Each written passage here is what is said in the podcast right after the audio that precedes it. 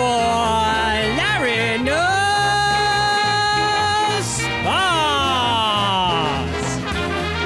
My guest tonight is the host of the Locked On Knicks podcast, Go Go Gavin Shaw, and the host of the Stoner Morning Show, Sean the Bay Wickens.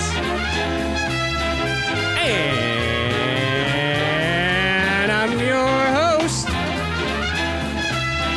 Larry.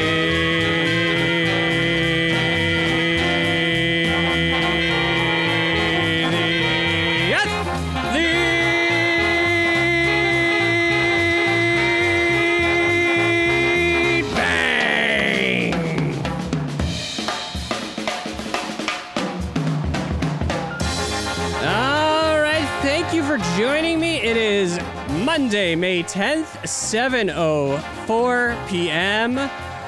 Uh, we are talking into our microphones, which is something that my guest Gavin Shaw likes to do. Uh, thank you for joining me, of course. Um, so, Gavin, uh, first of all, welcome to the show.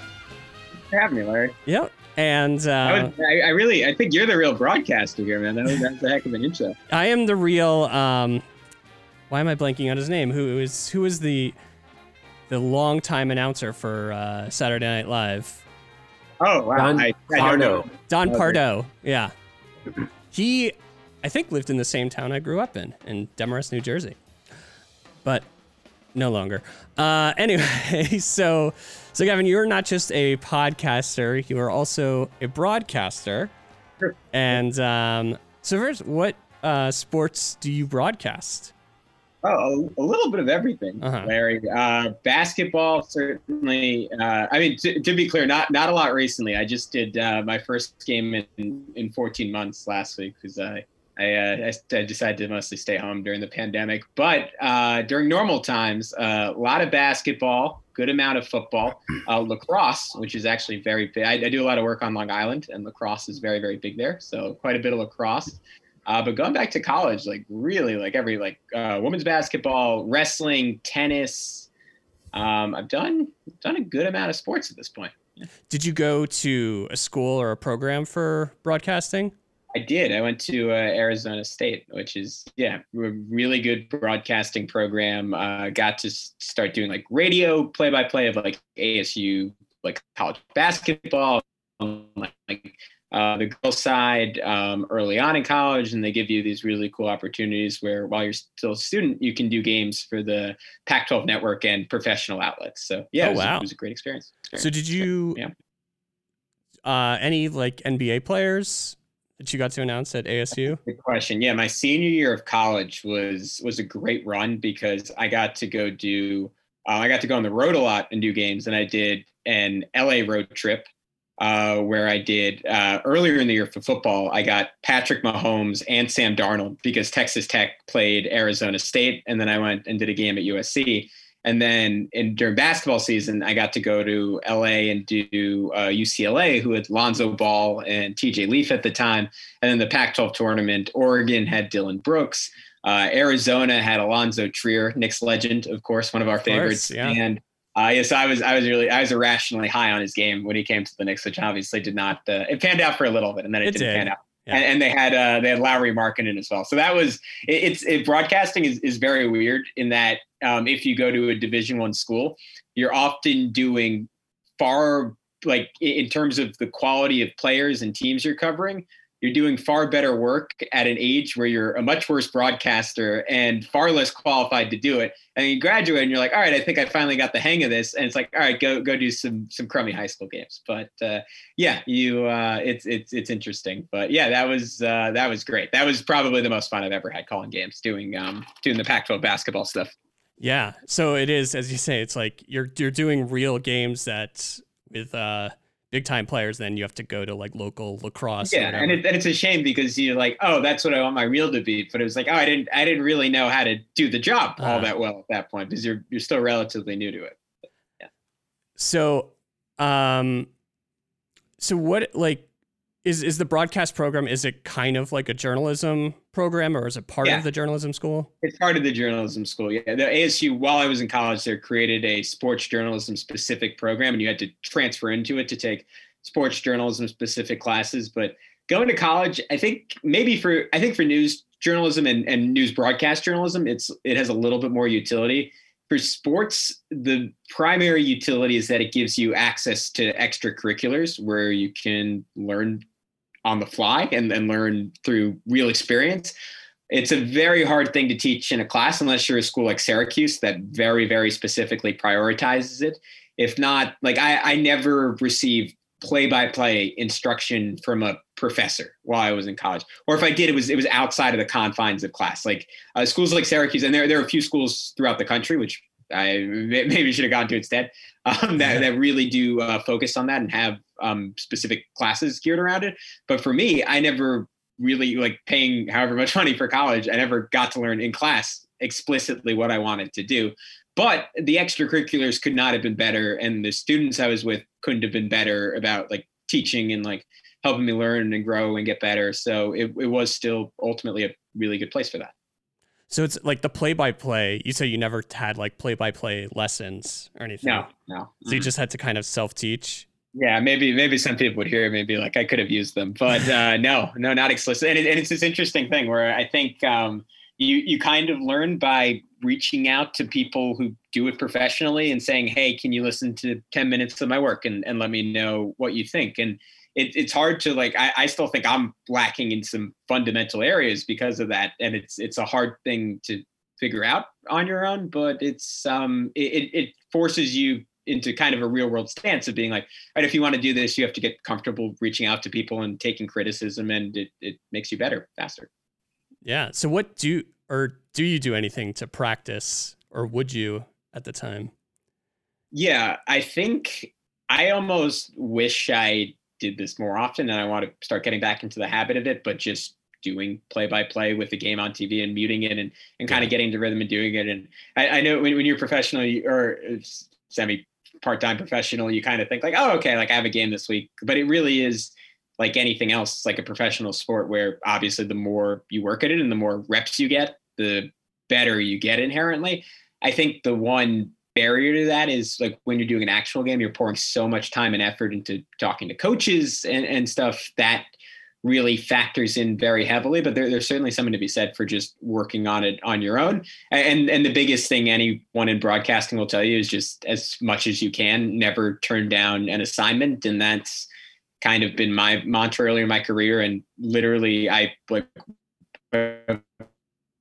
for companies where I've flown to events and lost money doing games as Mhm. a professional because they weren't willing to cover travel, but because it gave me access to college basketball and stuff and things that at my current age and experience level, I probably wouldn't be able to do if I wasn't willing to really get paid nothing. And, and I mean, that's, I mean, this is a whole nother conversation, but that's an issue with sports journalism in general. There's like a financial barrier to entry because you almost, you have to be willing to say, I'm going to make very little to no money for a few years. And if you aren't like lucky enough to be in a financial situation where that's that's feasible, um, it stops certain people from doing it. But anyways, it's getting slightly off track of your question. But yeah, that's uh, that's kind of the answer.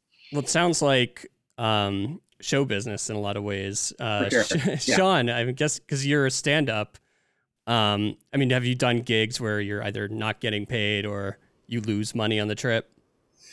Yeah, that's definitely happened. I've I've traveled for shows that have been canceled that I found out they were canceled when I have arrived. That was a, a bummer. But you know, sometimes you do really well, and um, that's uh, how it goes.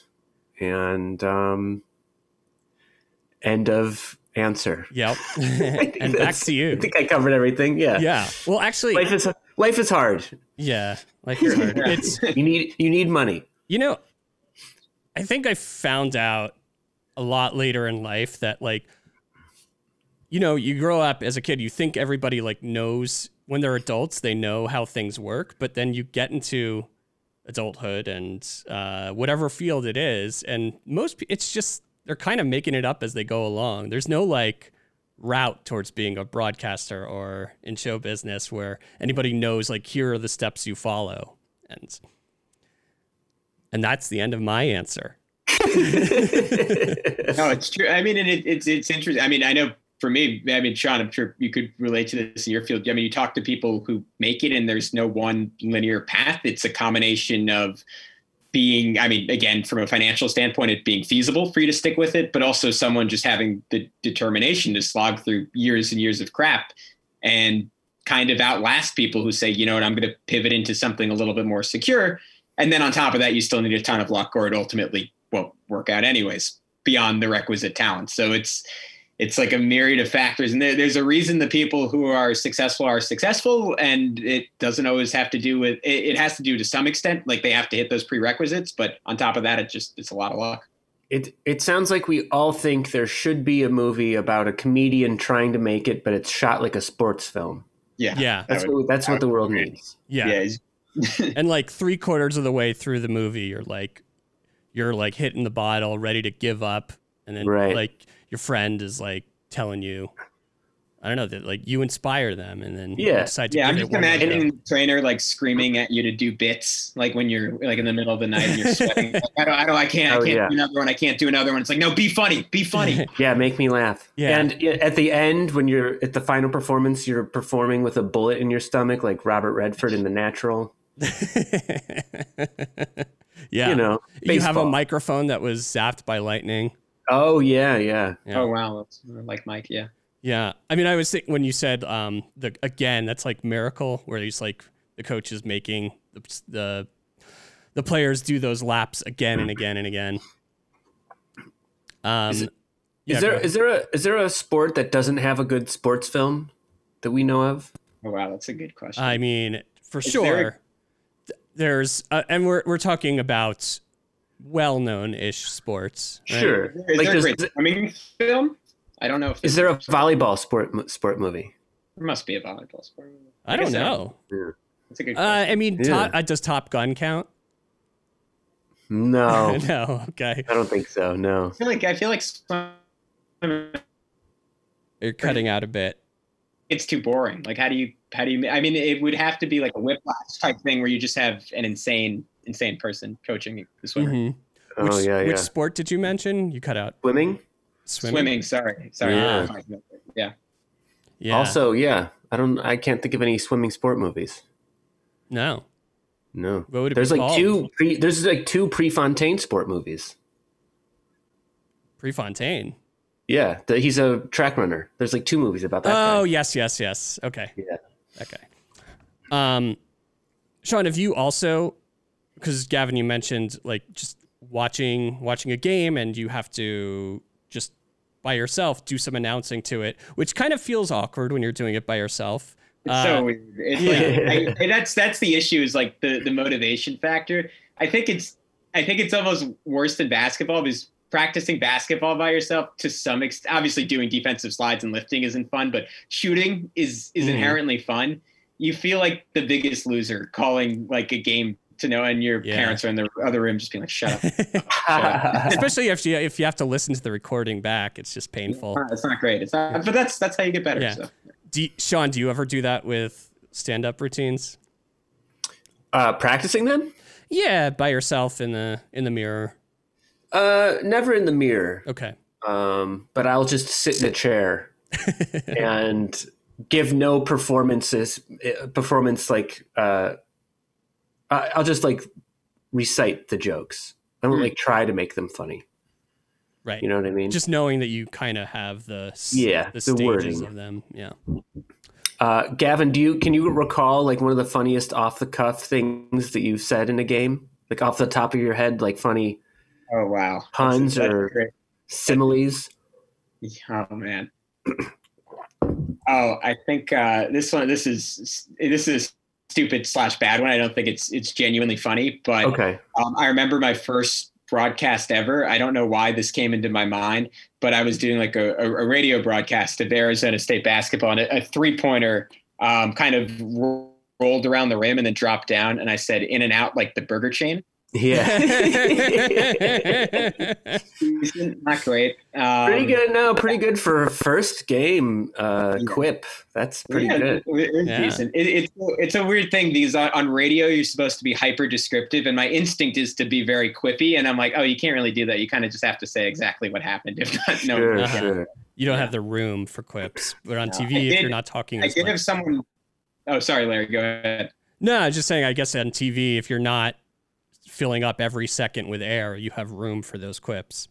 Oh, definitely. And th- this wasn't something I said, but I did have someone in a college basketball game dunk on their own basket, which was incredible. And it, it led to this great moment where it wasn't it wasn't anything I did, but um, it ended up like leading off Sports Center the next day. And my one of my best friends was in um, Arizona actually, and he was like sitting with his girlfriend's family, and he's like, "Wait, I think that's Gavin," and he just like had to rewind it like three, four times, and it just it popped. So I think that it, it's interesting. Like you realize when you make a notable call, it really has nothing to do with you, and that's that's kind of the funniest part about doing it. It's like your your recognition isn't it is rarely contingent on your own ability. Occasionally, you get someone like Kevin Harlan who does the calls, like you know when like the naked guy runs on the field and gets tased.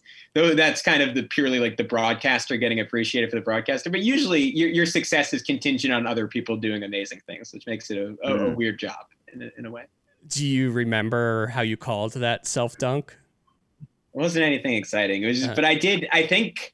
I think the secret to it that Ian Eagle, uh, the Nets broadcaster and TNT broadcaster, does exceptionally well is just expressing insane amounts of enthusiasm at absurd moments. Like when, when the ball gets lodged, he's like, "Oh, a wedgie!" And this is just like Yelamo dunks on his own basket. Like you just got to get like really hyped for the absurdest parts of games. I think, and Yeah. I, I at least that's what I really appreciate in broadcasters. Cool. Um, Sh- Sean, I'm ready to get excited. If if you are, I uh, I know you sometimes do a little Yeah, thing called stoked. Underdog Oh, yeah. Sports. I'll turn it on.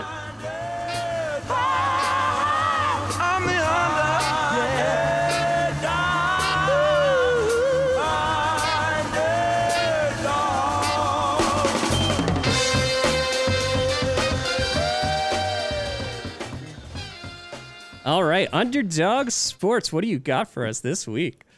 Oh, I was supposed to bring something? yeah. I thought we were going to watch clips and then talk about them. Um. Okay. Well, we could do isn't that. that what you Isn't that what you said? I could've did. I was like, but I was gonna say clips of whatever you brought. Oh, But I you didn't. know what? It's okay. I didn't want. I didn't watch any new sports. No, I messed up. Okay.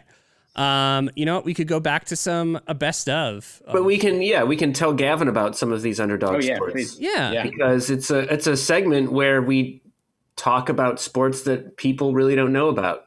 Hmm. Um, have you ever watched a jai alai match? No, I have no idea what that is. Oh, it's endlessly Oh. fascinating. Yeah. So jai alai is it's a It's racket like lacrosse. sport. Yeah, it's a racket sport with like a mini lacrosse scoop as Oh. your racket, and it uh, it's played on like a racquetball kind of Hmm. room, I guess, and it's Sure. very popular in southern Florida. Uh, Yeah. I think it came from I- Cuba. And I think in Connecticut too. I think there is a jai alai th- uh, thing in Connecticut, Oh, which I would love to go see. Um, and the bo- the point of the sport is to gamble on it. It's like horse racing, but people. You're betting on people instead of horses. Oh, interesting. Yeah. Yeah, and um, I don't know if you ever saw the Jackass movie, but um, I'm It wasn't. It, jai alai does make an appearance in the first movie, I think. I think right in the Let's get first out 10 there and- minutes. yeah. Uh, let me see. is if it, I is can- it like tennis where you're just chucking the ball back and forth and trying to get it past someone, or how does it how does it work?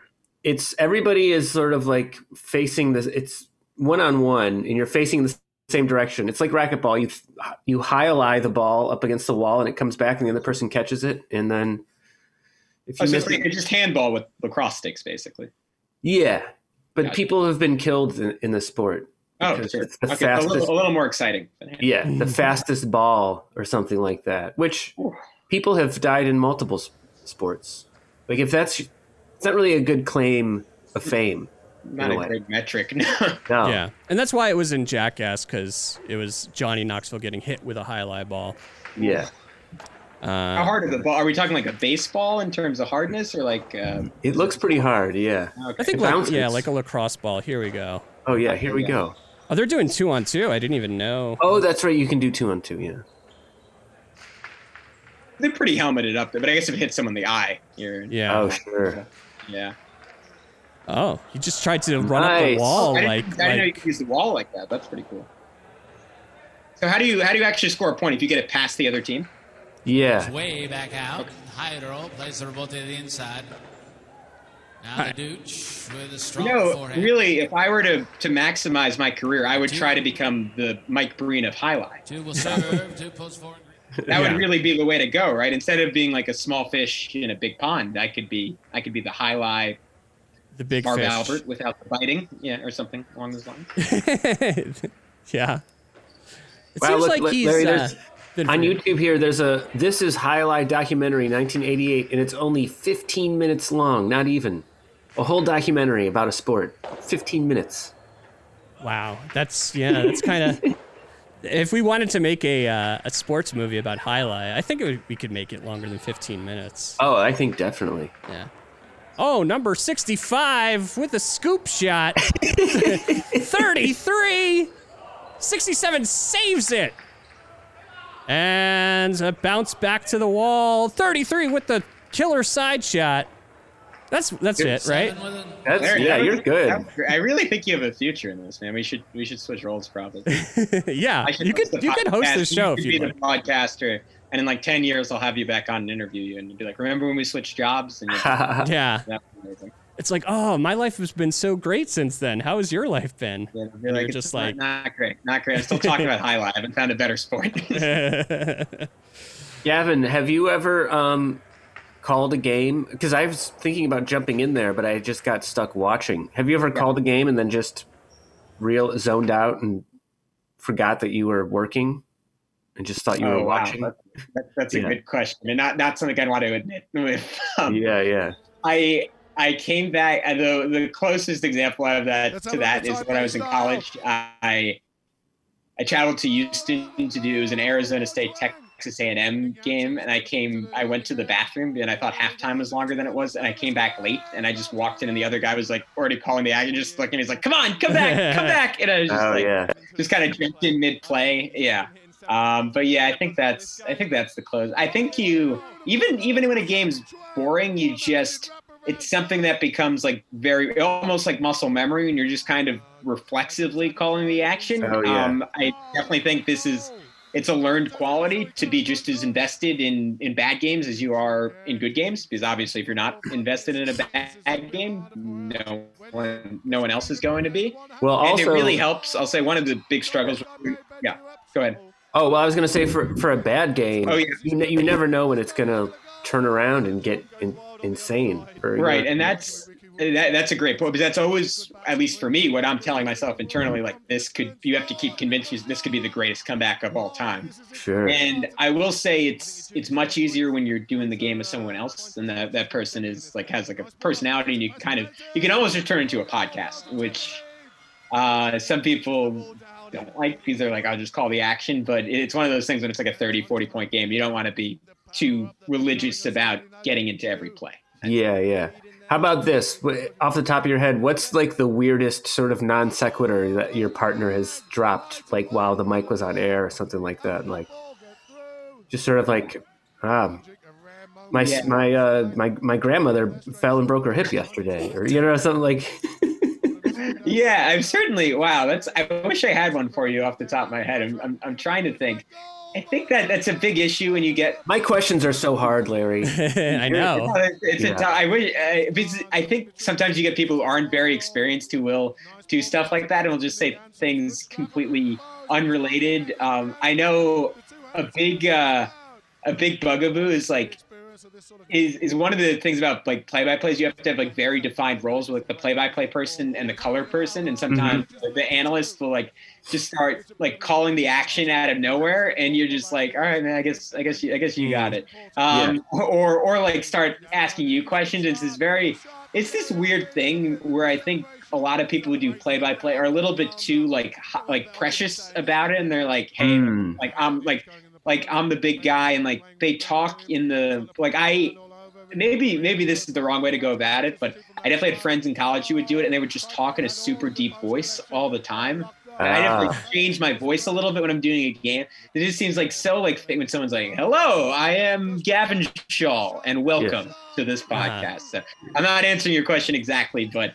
I think that's that's one of my big complaints when when people like never know to turn it off. Like I feel like Jim Nantz is like I feel like Jim Nantz is always Jim Nantz, Yeah. and Mhm. maybe that's just genuinely who he is. But my instinct is that he's like putting on a performance.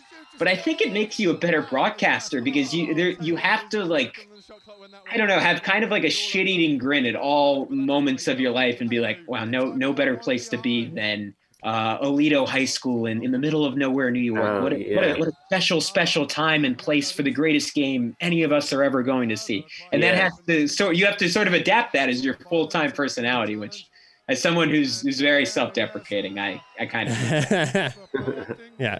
It's like method acting, I guess. yeah, a little bit, sure. Uh, so this is the, what we're watching right now is Korfball. Oh, yeah. Korfball. Um, Oh yeah, the wow, the Belgium versus Taipei game 2015. That was that was actually I didn't. I'm surprised you knew this, Larry. This is one of my all time favorite games in any sport. oh, you know this this uh, Belgium versus China. yeah, China yeah. I Taipei just game. you know like Friday night with the boys in college, just just drinking beers and just saying, you know what, this is this is the apex of Korf. I believe I can't remember his exact name, but I believe the LeBron of Korfing was was in this game. Oh yeah, the the LeBron of Probably. Korfing is von Stillkonk. Right, Look of at, course. look at how like small the audience is. Like it looks like a junior high game, like an important junior high game Right. at, a, at a school that has money for some nice facilities, but it's still Yeah, it's Phil. Championship This is the World korfball, Championships. Yeah. yeah, I know. Step it up a little bit. So, korfball, uh, invented in the Netherlands, is sort of like basketball, as you can see, but there's no backboard. Basically, Yeah. it's just a hoop, and I think the hoop is 11 feet. So I don't know, uh, Sean. Do you remember if you're allowed to dunk at all? I don't think you can dunk. It's just I, or I don't high. think I don't think I don't think any korfball player is capable of dunking. of jumping 11 feet. yeah, yeah. Uh, yeah. So should we try announcing this Man. now? To uh, yeah. Uh, well, this person's in the yellow zone, and they shot. She shot it, and victory. Yeah, it's it's it's very noticeable that uh, Williams is is very has the highest percentage in the yellow zone of any player in history. Yeah. Oh, did you guys see that was kind of a Dirk fadeaway? They did the one leg spin, put the knee up. Wait, let me rewind. Yeah, that was that was. Oh pretty- yeah, Oh yeah. She didn't hit it, but No, but it was just the attempt was impressive. Yeah. her I gas. don't And that was a fadeaway I three. can't- It seems like you can't shoot inside the yellow. Is that correct? You I keep think- passing it out. Or, or at least, is there a limit to how close you can shoot, or am I am I wrong about that? Is this your um, demonstration of calling a game? No, oh, no. that, would not, that would not be. It would not be a good one. I guess Uh. That- that's actually my, my style. Is I just I ask like very basic questions about the nature of the game. Yeah. What's Like, traveling? oh, is you like that's that's how you really get your analyst involved early. You say, all right, so in this basketball game, are you are you trying to outscore the other team? Like, yeah. yeah, yeah, man. And they're like, all right. So how many points is that shot worth? But Mike Breen has the has an anecdote. The first time he did the NBA Finals, he talked about um, someone, some executive came up to him before the game and said, "Hey, man, this is this is the final so don't don't call it how you normally call it. We have a lot of international audience, so really make an effort to just explain the rules to people." And he he- he was like going into, he's like, "Well, the game the game starts with a jump ball, and then like it it got to like a break. He's like, "What what the fuck am I doing?" Just call then- Yeah, yeah. Yeah. but Yeah. Well, yeah. So we, I, I guess we have no idea if you could shoot Oh. in the yellow like that. We would need Mike Breen to kind of explain. I oh, think- he's got the ball in the yellow. I think you're allowed to have it in the yellow. You have to pass it out. I think maybe if you can jump, you, if you, I think you can shoot it in the air and land in the yellow or something like Did you that. see I that don't last that last shot was in and out like in and out burgers, know. except it landed. Into the Korf. Ah, Korf Korf baby. You know, I think I said this last time I was on, Larry. I, I tried to um, become a member of the USA Korfball Facebook group. Yeah. There's only 180 members, and they've yet to accept me into the fold. That is, that's crazy. I mean, 180 members, they should not be selective. but I guess I really- they're, they're notoriously elitist. Yeah. No one- no one Yeah. Uses- I, I kind there's a part of me that wants to make myself an unofficial spokesperson of Korfball USA and just really like let's let's get this let's get the country on board with this sport. I think It's a mixed be- gender sport. I don't know if you saw that, Gavin, but there's men and women playing at the same time. Yeah, I did. I did notice. Oh, fistball. Amazing. Fistball. Fistball. Yep. Seemingly more exciting than volleyball, but in my um, opinion, not as exciting as volleyball. I think volleyball's an underrated sport. Oh yeah, Yeah, athleticism is just is, is pretty stunning in volleyball. of course. Oh, Oh, yeah. yeah. So, if what would you name a volleyball movie? Hmm. Uh, Mm. Um, Side out. Uh, side out's good. or Bu- bumping to the top. Game point. I, No, I was that's- going to say yes, spikes of glory or something. oh yeah, Yeah. yeah. Serve this. Get ready to get served. Well, hey Gavin, while we're watching some um, clips of Yeah. underdog sports, do you know of any underdog sports that I should review for the next time that I am on here? Because I'm down a sport. Any at- any Right. sports from around the world that you know about? Look at all just first of all, look at all these suggestions Right. from the YouTube search bar. Holy shit! Let's look at throw Oh. uh, throw ball. that sounds like a video game. Uh, Oh, how that's not a sport That's name. not. It's too many. It's too many results of like how to throw a ball. Wait, I yeah. actually, I actually have a, I really do have a sport for you guys. I Ooh. have no idea What is it? it's on YouTube, but I went to a uh, sports broadcasting camp growing up, which is as weird as it sounds. That's actually how old were you? to- what do you say, Larry? How old were you? I was, um, I went from like 14 to 18. I want to say Okay.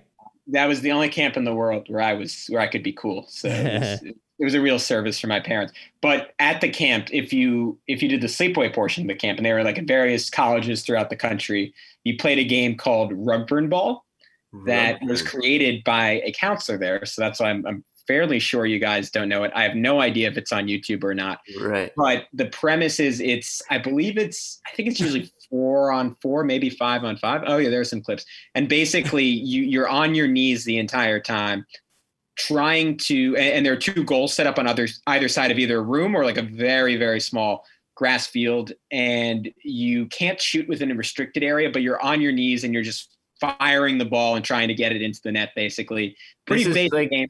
This is like something you play in a in a uh, uh, in like a in a basement, like a carpeted basement. Yeah, that, that would be an ideal location. Okay. Or we, we occasionally play outside, but yeah, and it, it's like a very very simple game. It's basically Yeah. like soccer, but only with it's, it's kind of it's it's very it's handball on your knees. I think would probably be the best way Mhm. to describe it. I think that's too underdog for us. it's Maybe. literally it's, it's very it's very niche. we but, want uh, sports that actually are played in multiple countries, but we just don't know about it. But Did you Larry see did find floorball, and did you also sign, find wall ball? I did see wall ball. Tonight. So f- we're gonna see an ad first with Jonathan. What's his name? yes. Nin explains. All right, the rules of floorball. How is How it is not floor hockey? More goals than the other team. Floorball, sometimes referred to as unihockey, salibandy, or innebandy, is a popular version of hockey in Europe and Asia. Teams consist of five outfield players and a goalkeeper.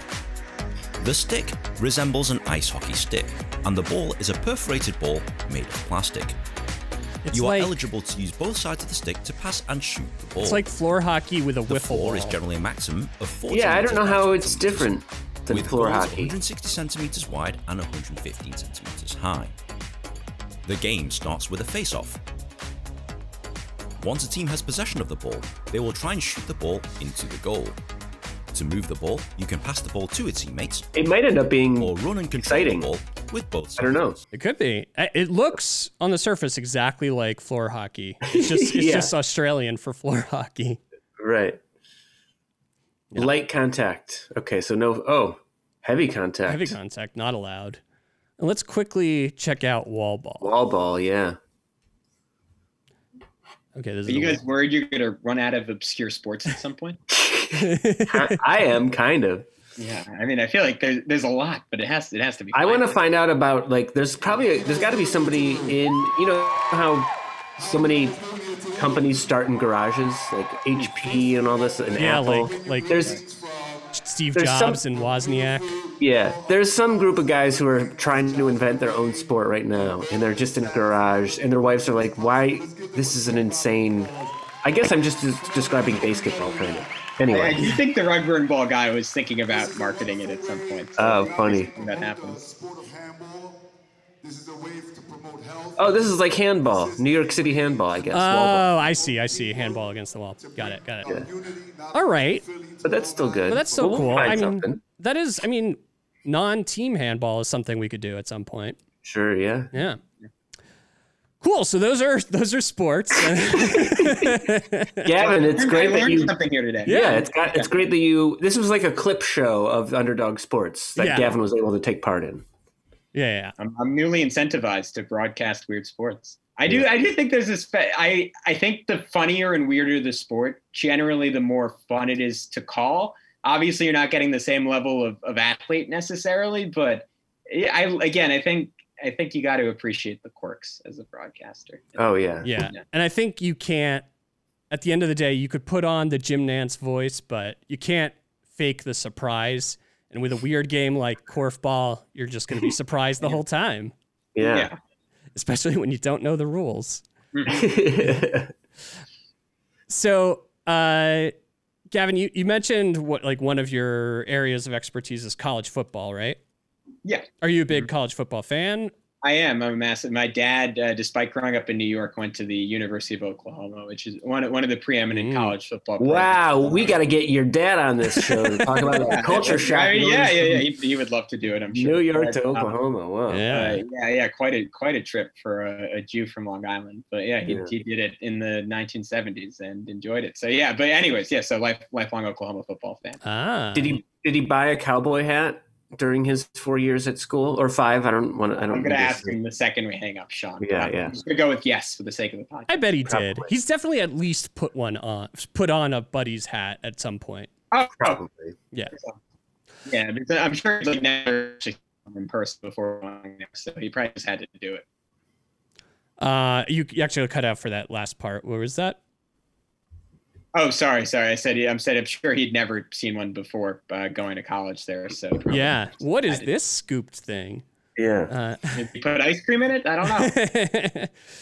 uh, so I, I have a legit college football question. Um, Oh, sure. so, uh, Trey Lance taken third from North Dakota State. Um, I guess five years ago, it was Carson Wentz who was taken from North Dakota State, also in the top three of the draft. So they're not a big school. Um, what are they? Are they doing something special to like either find these quarterbacks or develop these quarterbacks? Well, they are the best program in. I think it's. I think it's the FCS level. I don't think they're Division two, though I could be wrong about that.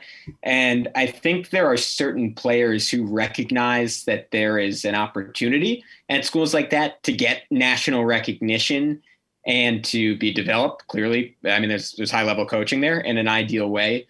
Um, and versus going to a Power Five program and a lower level one, where if you go to like a Kansas, you're just getting destroyed game in and game out physically. A lot of times, if you're a really good player, because you just don't have sufficient blocking and defensively, you don't have sufficient protection, um, and you're going up against bigger and stronger players.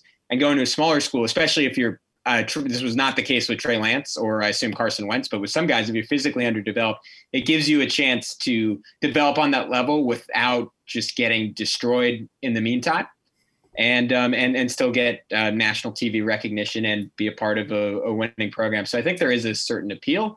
Obviously, their scouting though is just is is exceptional because I, I'm not. I don't think Carson Wentz was particularly highly recruited. I know Trey Lance was either a two or a three star coming out of high school, not someone who had a lot of high level attention. So I think I think that's usually how it goes. So they're definitely finding something. But yeah, as you said, that's interesting. Um, because there are a lot of Power Five schools that are still not really known for their football program, like Kansas.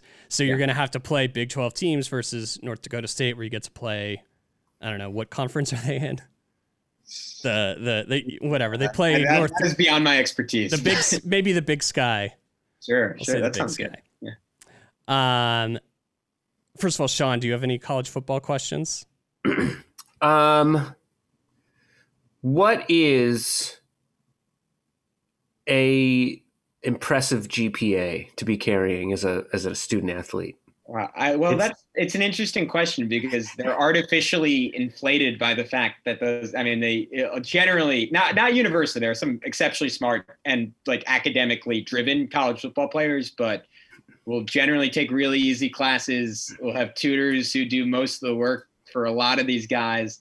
So I think you're you're grading on a scale, but I would say, oh, is the question average or what? What's an impressive one? I think anything over three would probably be pretty impressive. Okay, all right, Yeah, that's fair. that's which is incidentally where I was at as a non-college athlete. So I, I, I over that mark. yeah. But you didn't have tutors taking your tests for you, or no, right. no, no, I guess not. You So earned maybe- that maybe three. even say- I, I, I earned my 3.3. That's right.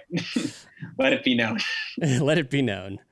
Um, and actually, I, I forget. Someone was once telling me someone who went to University of Texas when Kevin Durant was there, Sure. and like they already knew Kevin Durant was going to be a star, Hmm. um, but he felt very uncomfortable um, just in front of the camera, talking, doing interviews. So he took an acting class, and she was just telling me that like her her friend was the one teaching that acting class. So I'm three steps away from Kevin Durant. Wow. Pretty good. Pretty Pretty good. Cool. I would love to have Kevin Durant on this podcast at some point. Yeah. I feel like he'd be a big korfball guy. I bet he I- would. I bet he'd talk a lot of shit too. I bet he's a pretty good actor as well. Yeah. I mean, he was in Thunderstruck. If you guys want to talk obscure sports movies. Thunderstruck. What's that about? I think I don't remember exactly, but I think it's a like Mike ripoff where someone gets Durant's basketball ability, or sorry, Space Jam ripoff, I guess. For, or, no, yeah, that was that was like a lot of Mike, yeah. basketball movies about people stealing professional athletes' abilities. But, Yeah, yeah. Mm. yeah, I think it was similar, if I'm remembering correctly. And he was in it. He was he was the star of it. If I'm He had to have been good enough to pass the audition, yeah, right? he was, he was I going. think it was like I think I think him and Russell Westbrook, I guess, were the only candidates to be in a movie called Thunderstruck. So maybe it was just survival of the oh, fittest. thing, I see. It was when they were on the Thunder. Yeah, Yeah, yeah, yeah, yeah. Got it. Got it. Uh, el- with uh, with basketball, um, obviously you're a Knicks fan, as am I. Yeah. Um, I wear my hat. Uh, like Sean is a NASA NASA fan.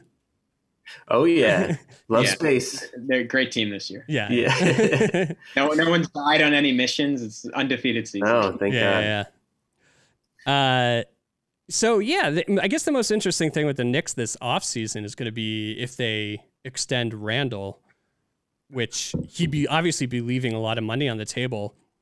Um.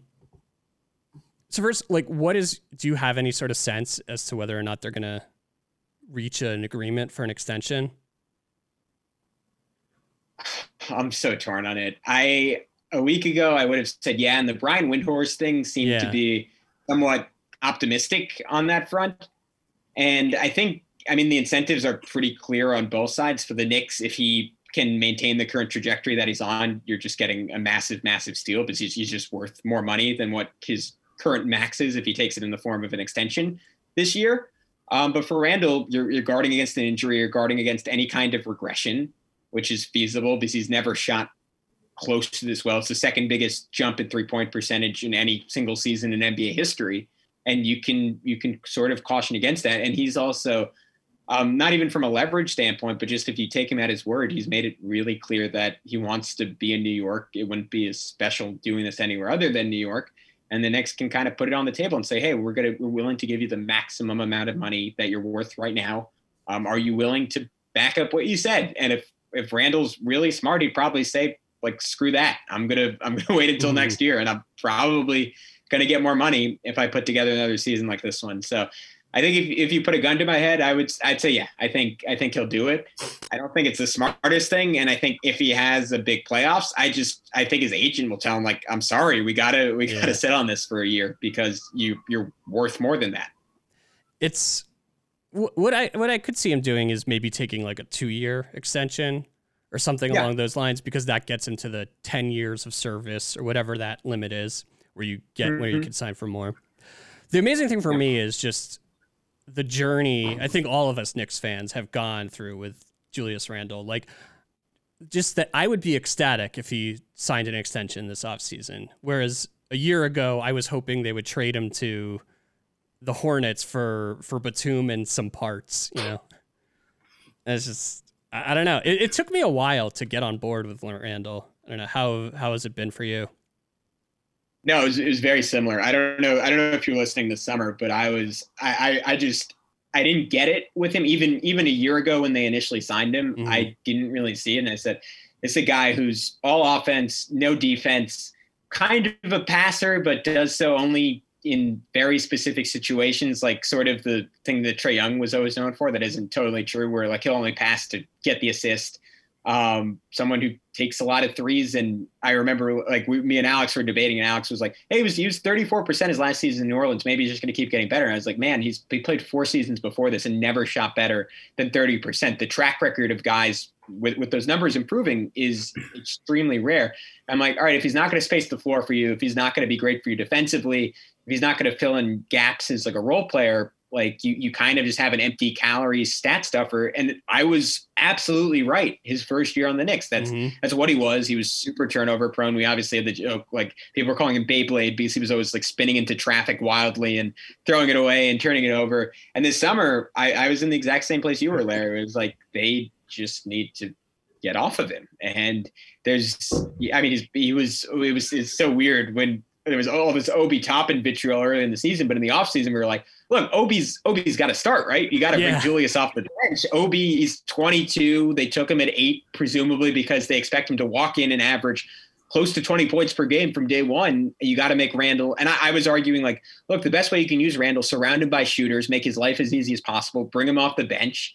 And, and that's going to be where he's best. And I was like a lot of people like dead ass wrong. Like he's, Mhm. he's been incredible this year. He's turned himself into a legitimate star. And I don't, I don't think my logic was off. I don't think your logic was off, Larry. We, there was no way to predict this. This is a relatively unprecedented jump for a player as tenured as he is in recent NBA history. Yeah, and and and it's gotten to the point where I actually think it's real and not just like some aberration of like a really great contract year or something along those Yeah. lines. Um, Well, I'm going to make a wild prediction. yeah. Oh, I love this. Please. Yeah. And it's that a New York City sports team will win something this year. Wow. That's what I'm going to say. hey, maybe it'll be the Knicks, and wouldn't that be great? But I think be- we're going to get one. That would be amazing. Yeah. Um, I guess. I mean, would you count the Brooklyn Nets? Sure. Yeah. So that's I the- probably the best bet for a New York City team to win over the next year. I guess the Yankees could, the Mets could.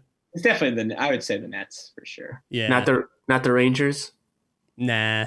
No. I mean- I guess well, you're, so you're saying ne- if you count next year, because I guess their season just ended, but if you count next season for the oh Rangers, yeah. yeah, I think They, we they have, count next. the Rangers have a lot of young talent, but They yeah, but. I would say I would go Nets, Yankees, and then probably the Rangers. If the Giants had a quarterback, I, I like I like everything else on the Giants roster, but they do not. Yeah. Have All right, it's possible. Yeah. yeah. That's Possible. possible. I, Yeah. I still I think that I think if the Nets stay healthy, they're they're going to win. Yeah. yeah. I don't think that's well, they just have way more talent than any other team. Well, hey Larry, I I'm sorry I dropped the ball on Underdog Sports No this week. I just wanted to say that, but I'm going to put myself in the pen- penalty box until next episode. Nice. There's And- see, there's a good off the cuff metaphor. And yeah. Oh yeah. That's great. Uh, it was great seeing you guys. All right, I'll talk to you guys. I'm gonna. Do you want to do you want to plug anything before you go? Yeah, I guess uh, Stoner morning, morning show is usually funny on Saturdays. It's just stoners doing a talk show, and um, Le- legally now in New York. Mm-hmm. legally in New York. Yeah, it was an illegal show up until Yeah. a month Wow. ago. That's so I've never hosted an illegal podcast for a show before. So Yeah. that- Yeah, I know. Pirate Exciting. podcasting. Yeah. You just never know when the feds are going to knock down your door and say, "All right, show's over, man. That's right. this is illegal." Or do wa- or they so- want to come on and plug their album or whatever they're you working on. You know. Uh, Yep. All right. See you later, Sean. Bye, man. Um, Gavin, I guess anything you want to plug before you go? It's Oh, wow. just about to Uh, end anyway.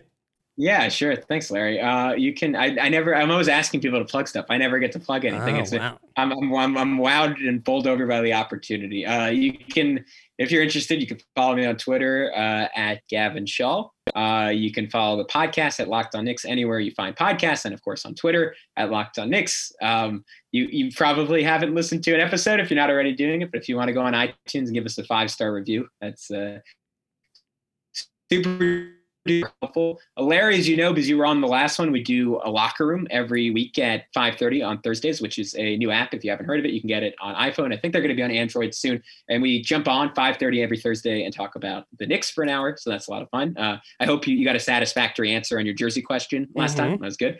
Um, and final thing, we were talking about broadcasting. If you want to hear me broadcast games right now, it's mostly for the uh, NFHS network, uh, traveling around the state of New York doing uh, big high school games every once in a while. Probably more so next fall. What was it? NFHS? Yeah, that's all I got, Larry. NFHS? NFHS? NFHS network, and I also do some games for varsity sports. And I think when everything clears up, uh, some college basketball stuff for FloSports as well. So oh, cool. a lot of weird places on the internet. I've heard of Flow me. Yeah. Sports. Yeah. Oh, I, I, I think they were. They, they have a lot of obscure sports actually. Yeah. Maybe yeah, that I get I need to get a subscription to Flow then. Um I There of course am. Amazing. at Larry the Athlete, wherever you uh, get your social media, and you can subscribe to Larry Knows Sports wherever you get your podcasts. May all your dreams be hoop dreams, and may the rest of your days be days of thunder.